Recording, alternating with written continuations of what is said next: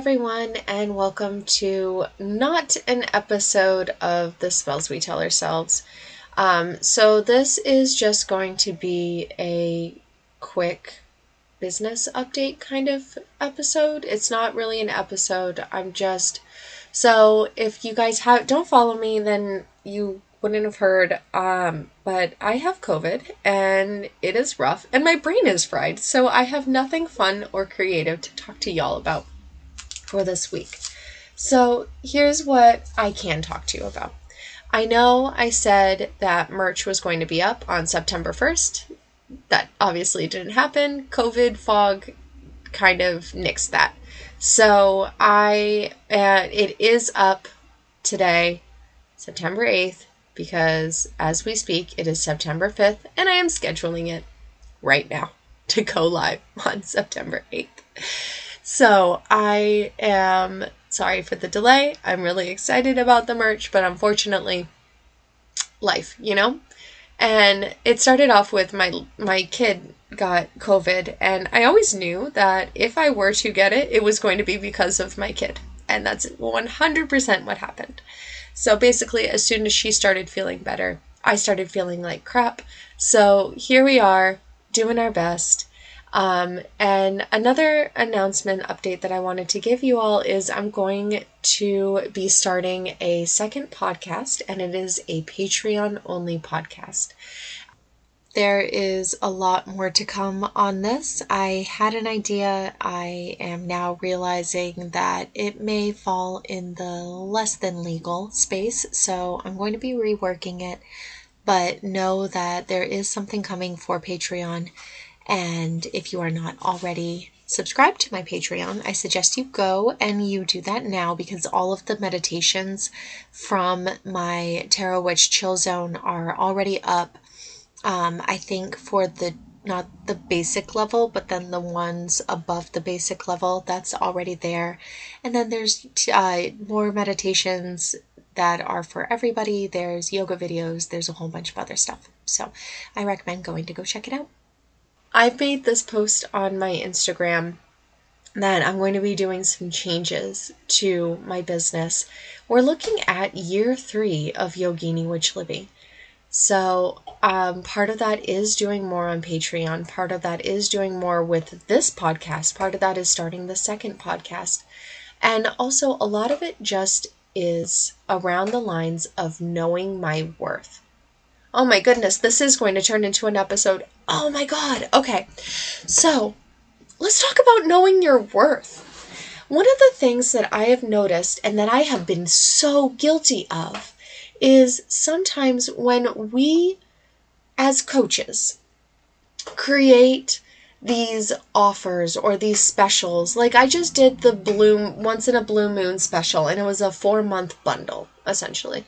And so many times when any other previous special has come about, it's always been something short term. It's always been like a try this out for two weeks kind of thing. And it just feels like a band aid fix. It doesn't feel like an actual service, it doesn't feel like something that is worthwhile.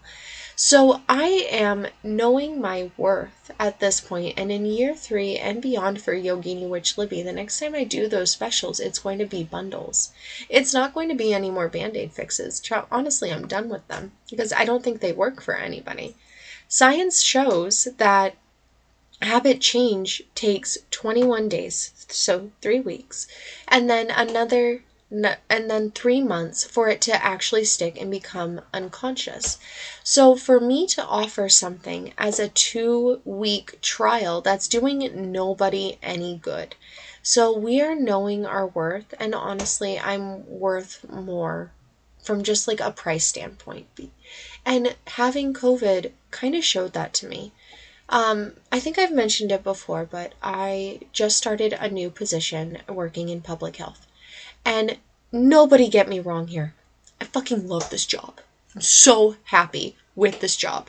I love it. I love the people I work for. But day three of me having this job, my kid had to stay home sick with COVID, and then I got COVID, and I still have it. So, like, what good am I doing in this job? Sure, I created a newsletter. Congratulations, me. that's it. So, in having this, it's just kind of like, okay, I had a sick kiddo at home, so naturally, my instinct as her parent is to take care of her, to make sure she has the things she needs, and to make sure that she is okay. Now, I mean, to be fair, this kid had a runny nose, and that was it. That was her entire symptom list. And I didn't really need to take time off work because she was okay. But that's also really boring for her. Like, I still had to go to meetings, I still had to do stuff for my job. I wasn't able to just drop everything. So, it's kind of like I I mean, yes, I could have used sick time, but I'm afraid to use sick time. And I think that this is like a corporate mindset is we're afraid to use sick time and we're afraid to take the time off that we need because one, I just started this new job. I'm worried about how that looks in my performance. I'm worried about how that looks to my coworkers. I'm worried about how that looks to my boss. And I'm worried about all of these things. But then on the flip side of it, I'm worried about like, oh shit, what if I get into a car accident next week and I'm not going to be able to work for because I have to spend a week in a hospital and then I'm going to need all my sick time? What if for some reason one of us gets like super sick and I need to use all of my sick time to go to that? And it's like we are too afraid as people who work in corporate America to take sick time because we're always like, well, what if something worse happens? Because yeah, like I I can work while I have a sick kid, but my god, who wants to? It's the worst. And I I think that because of all of that happening, it's like I really want my business to thrive. Because my business thriving means I don't have to work for corporate America anymore. I don't have to do this. I might still choose to because I work for the state government, and that means that there's a pension involved with that, and that sounds really super cool to me. Um, but I would like the choice, and I think that's something that I've always wanted. Is I want to work because I want to work, not because I have to work. And Yogini Witch Libby turning three, and expanding and changing is going to be good for my family. Um, so know your worth, guys. Because realistically, your employer is obligated to post your job position within 30 days of you dying. You know, the people who are actually going to miss you are your friends and your family and your kids and your dog. Like, know your worth. If you are in a job that is making you miserable, and I mean, like, this is coming from a place of privilege, and I recognize that, but also, we, there are always other opportunities, and you can create your own opportunities. And that is kind of what I am focusing on right now is creating my own opportunities. And I hope that you guys will all do the same.